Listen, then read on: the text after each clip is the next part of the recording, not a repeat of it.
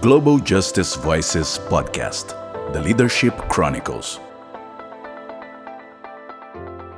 Hello, dear listeners. Welcome back to your favorite podcast. I'm Luis Silva, and I'm thrilled to be here with you for another engaging episode. But before we get started, I must mention that our beloved Zambian lawyer, Merluli Malisa, is absent today due to an important meeting regarding his professional affiliation. And professional affiliation is also a pivotal part of the Humphrey Fellowship, a topic we'll be covering in the following episodes. In his absence, our co host Florence Sakara will be at the helm talking with Sateesh Bino, our inspiring guest of the day. Another additional piece of information is that the Global Leadership Forum, the GLF, an integral part of the Humphrey Fellowship, is just around the corner, happening next week from October 23rd to 27th. All fellows from all the 13 host campuses will attend this seminar in Washington, D.C., and here's our opportunity to meet our colleagues, and the Global Justice Voices crew is eager to meet you all. Now let's get back to our guest, Sateesh Bino. Florence, the floor is yours. Awesome. Ladies and gentlemen, welcome back to our podcast. This is episode three. We are joined today with our fellow Sateesh from India. He is part of the prestigious Humphrey Fellowship here at the American University Washington College of Law. We told you we are going to bring you amazing guests, so hold your seatbelts and get ready for this rocket that's about to land to the moon. Sateesh, welcome. Oh, hi, hi. Thank you, thank you, and namaste to all. Thank you for having me here. Thank you very much for joining us today. To kick things off, let our guests know about your journey to the Humphrey Fellowship. What's your personal background prior to joining? Okay, uh, so as you said, my name is Sateesh Bino. I am an Indian Police Service officer. So, in our place, we are known as IPS officers. So, just a bit of background about India. So, India, we have a system known as the unitary federalism. So, in which we have a federal government, we also have the state governments, but we have lots of control of the federal government on the states.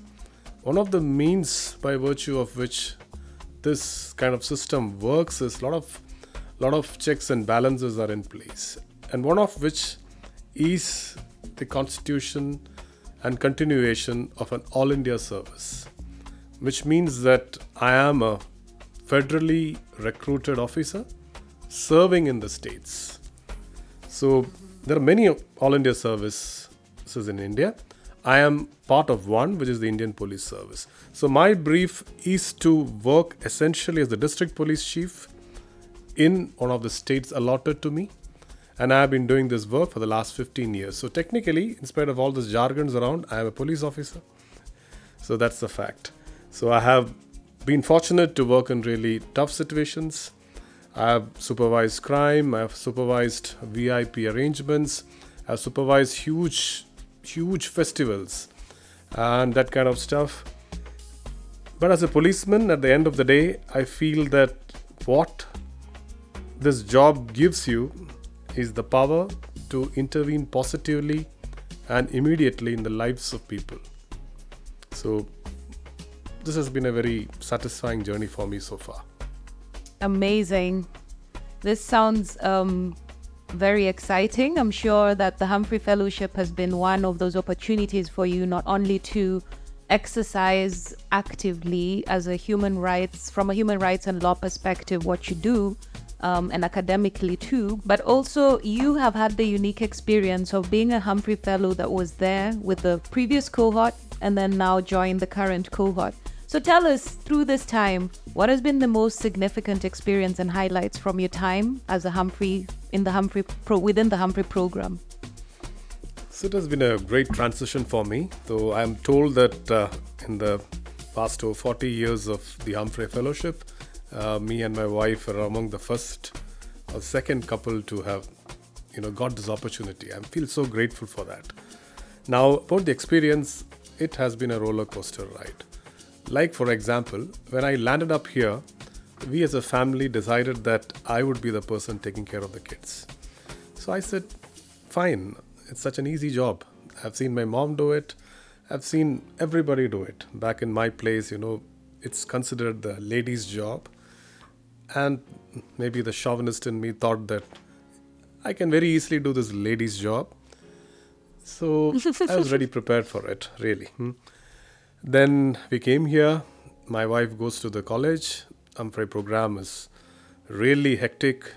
And of course, I had the easy job as I thought till then. Then the difficulty starts. so the first day, I still remember I have to, you know, get my kids ready to school. Then I realized how difficult a job it is. Uh, I had to do some washing, some cleaning, some cooking, pick up and drops. And one good thing about the US is that it's not just school here, it's about the overall development of the kid. Like they have the child, like they have lots of library classes, reading classes, they have uh, lots of activities after the school. So I really had my hands full. And at the end of the day, I really respect my mother and all the women folk all around the world uh, for for doing this great job, and uh, that was a big learning for me in some sense. So that's it, yeah. You heard it here first, ladies. You know, this job, being a woman, taking care of kids, is not an easy task, you know, and it's really wonderful to see that the Humphrey experience has brought out this opportunity for you to see it, as you mentioned, you know, like from your the women in your life. You you didn't really have a true context of how it was, but the Humphrey Fellowship was able to push you into Yeah. that. it was it was i mean as somebody has said you know uh, i suddenly remembered experience is a bad teacher she gives the test first and the lessons later uh-huh. so you know i went to the test first and slowly i realized the lessons but i really hope that uh, people you know learn from the experience of others and don't go through the entire uh, journey themselves so this is one learning which i hope I, I've Yeah. always grown up knowing that experience is the best teacher. so this is a new perspective. I'm very happy to hear a different take on that. But um, I'd like to shed some light on your unique transition from your role as an Indian Police Service officer to a Humphrey Fellow. Can you tell us how the transition came about, the challenges you faced, and what mo- motivated you to make this remarkable change? So, as I said in the beginning, like uh, I have spent close to 15 years in the police, and uh, my professional life took me to different places. And incidentally, there was a point of time in my career when I was kind of charge of two completely different things. Like I was given the task of uh, doing some work in human rights. Uh, I was the faculty coordinator for human rights and ethics in the National Police Academy. At the same time, I was also looking after the National Center for Tactics. So, National Center for Tactics deals with uh, room intervention techniques. Like if you have somebody a hostile inside a room who is threatening people how do you enter and stuff like that? It also deals with urban operations and jungle operations and stuff like that. So there was some questions which was raised that how can a human rights guy be in this field? So i actually started looking at some theories and about the use of force de-escalation tactics and all those things. And i found that nothing much research has been done in this field. So this actually was a very interesting phase of time for me. And this is something which i thought i should work on because this will be something of good importance because when you are having a gun in your hand or a weapon in your hand and you are facing a hostile it's your reflexes that work. It's it's the urge to preserve your life that work. In that small space uh, to work in an ethical way respecting human rights i felt need a lot of training a lot of a lot of you know you know debates and discussions so that standard sops are put in place. So this is something which i want to work on. And uh, the humphrey i thought one of the most prestigious and uh, you know recognized uh, uh, professional development programs would provide me this opportunity and what really attracted me to humphrey was was uh, if you see the content of the program, there is a huge aspect of the program which you can curate as per your needs with the help of a respected professor. And you can pick and choose the organizations where you want to get exposed to. So it was not something that was a program that was decided elsewhere that was kind of given to us, but it's a program which we have a role in making for ourselves. So I think this this has been the journey and story so far. Yeah, and I'm really uh, learning a lot. Hmm. That's amazing. I, I feel like I'm learning a lot also just by engaging with, you know, police officers like yourself, you know, um, especially coming from a human rights perspective, usually the police tend to not be the friend, they're enforcing rules, you know. So it's been a good experience to also hear from the other side and learn from the challenges that you face as police officers in terms of protecting the rights. And so, yeah, this is um, excellent. Thank you so much for sharing. I'm curious you hold a certification as a resilience trainer from the University of Pennsylvania and the Bureau of Justice Assistance USA. Could you share with us the benefit of this certification in your role as a Deputy Inspector General of Police and how has it influenced your approach to work with the community? Uh, I think it's a very, very uh, important question to me as far as uh, this uh, interaction is concerned. And I would like to answer it in three different angles. The first thing is this program what is resilience? Number two, the importance of resilience or resilience training in policing, but again, not just in policing, in all fields of professional activity or personal activity which we are engaged in. And number three, why is it important to me? So, as you've said, I was here the last year itself so, one of my biggest issues, which I had already told, was to find this exact balance between human rights and use of force in difficult scenarios and stuff like that. So, I did do some research, and my research again exposed me to a very harsh reality. And that reality or the fact is that policing is one of the most difficult jobs in the world as Florence uh, uh, kind of commented that about policing, we are all over the world we are making or trying to make a transition from a you know the the the warrior kind of policeman to the guardian kind of policeman but when we look deeply into the lives of a policeman the amount of violent activity which he is exposed to daily day in and day out the amount of uh, you know maybe you could say different kinds of crime which is exposed to. Over a point of time, there are multiple studies which says that his mental health goes down, his uh, general health also goes down. The way he behaves with his family changes. Even, for example, the languages he uses. Like five years in the service, six years in the service, the general propensity is to use more bad language than which he used normally seven, eight years back. He comes home and uses the same with his kids. So, the fact of the matter is, there is this concept of vicarious trauma, trauma because of being exposed to other people's trauma, which is huge in policing.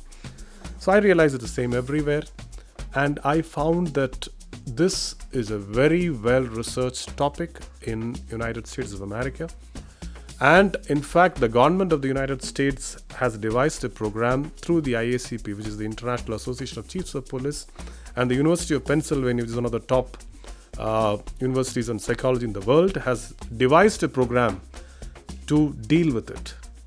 So let me come to the second part, which is what is resilience? Resilience, the moment you think about resilience, think about the mythical animal Hydra. So you cut one head, two heads spring up. So resilience is not just, you know, you know, facing an adversity and coming out of it. Resilience is facing an adversity and coming out of it stronger. Right. I'm told that uh, this program, they took around 25 years to uh, find a definition for this term resilience. 25 years. and they came up with ability to navigate adversity and grow and thrive in the face of challenges. Wow. So, so I thought I should uh, I should take this program. So I attended the program, and uh, then uh, uh, I became a master trainer on the same. And they deal with three main things: mind, energy, connection, with a lot of things which we do in our day-to-day life. But this program makes you go through all these things like learned optimism, avoiding thinking traps in a very systematic, organized way. So results as per research shown in US is very good. They have now taken it to different uh, forces and different organizations, including the army, including psychologists. Those different, uh, including private organizations, are doing it.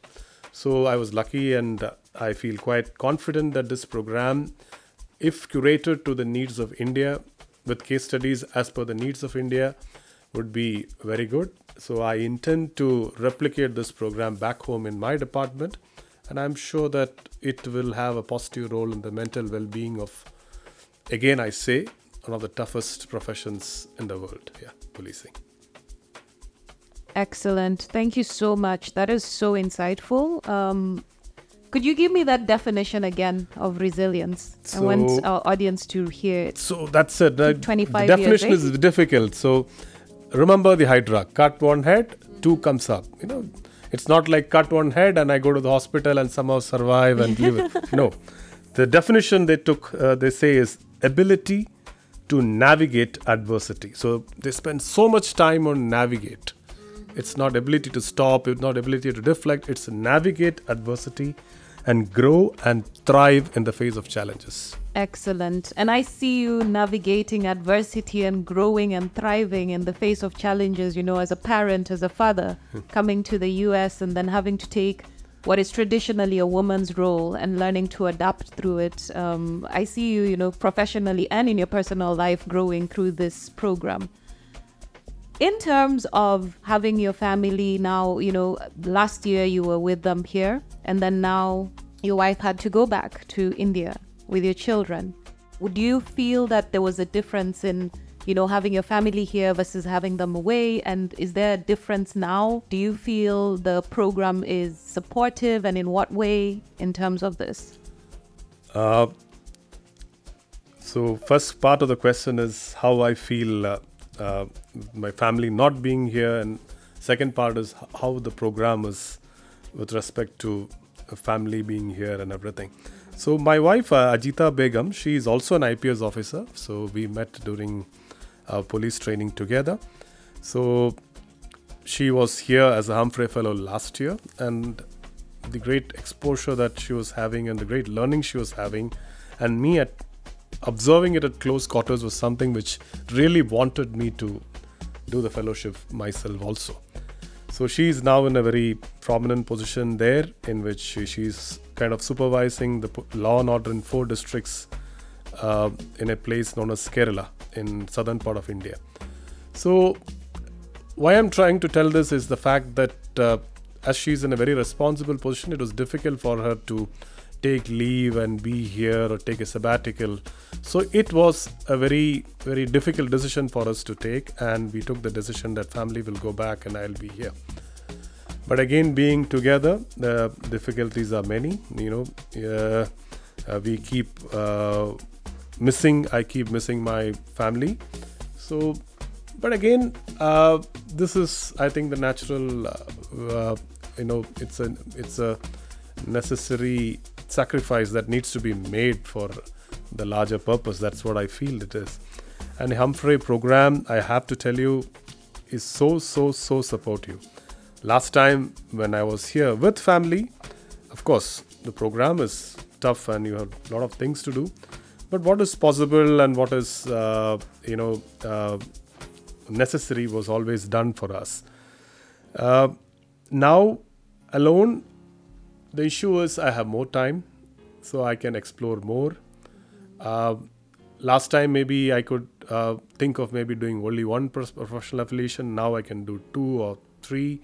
I can attend more classes, so I can uh, because last time we thought that there should be a family experience, so I had to take time out to expose my family, my kids to the American culture, to the various places here. But if you look and compare between the two, I think both were great. Uh, my kids grew, or the word I should say is uh, blossomed. Uh, one year being here, and my blossoming is continuing. So I'm grateful. Wonderful blossoming. Oh, I love that word. Um, so, another exciting part of our hangouts as Humphrey Fellows is the social gatherings, and we have a potluck coming up soon.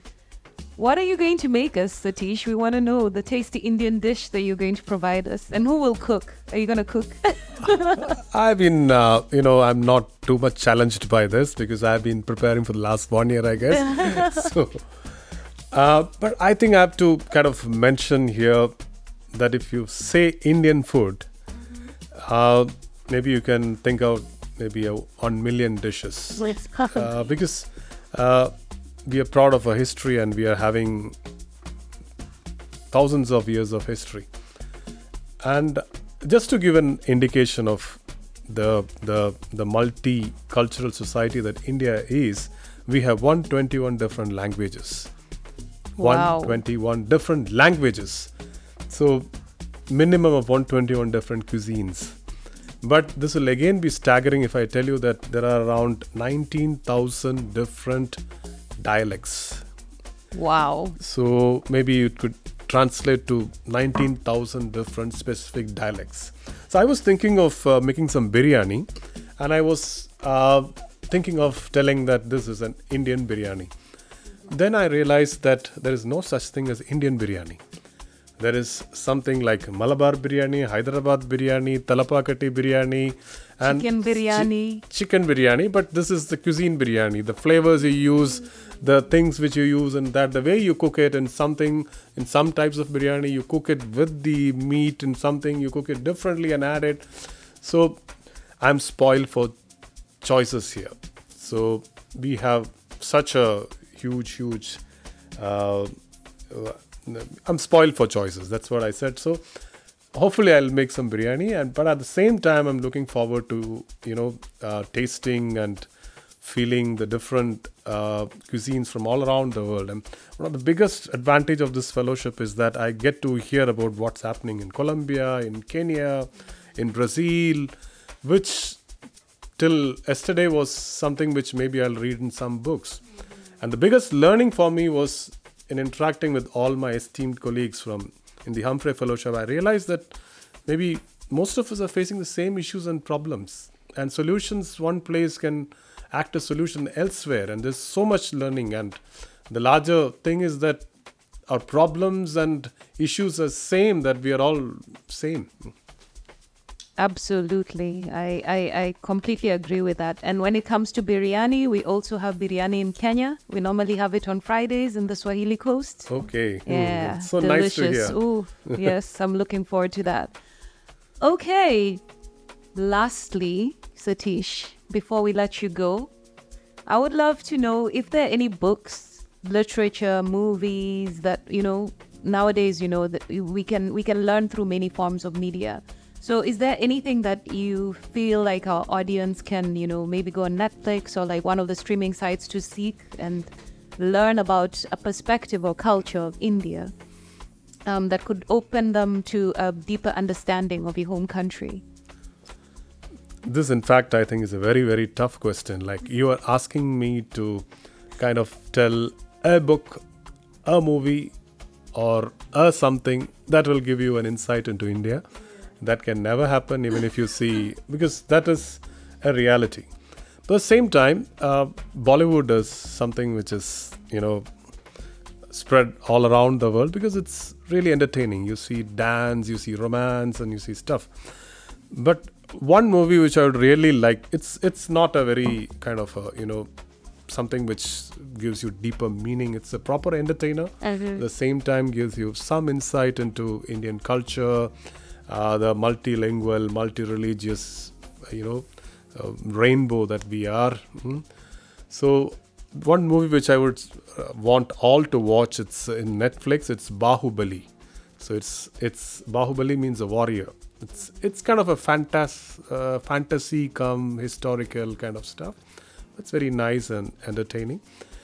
And you asked me also about a book. So book. Uh, so uh, a book uh, which I really like, which really makes you think, which really makes you analyze. Because I think that uh, uh, reading a book should be like, you know, not filling a bucket but lighting a fire. It should be an idea and something.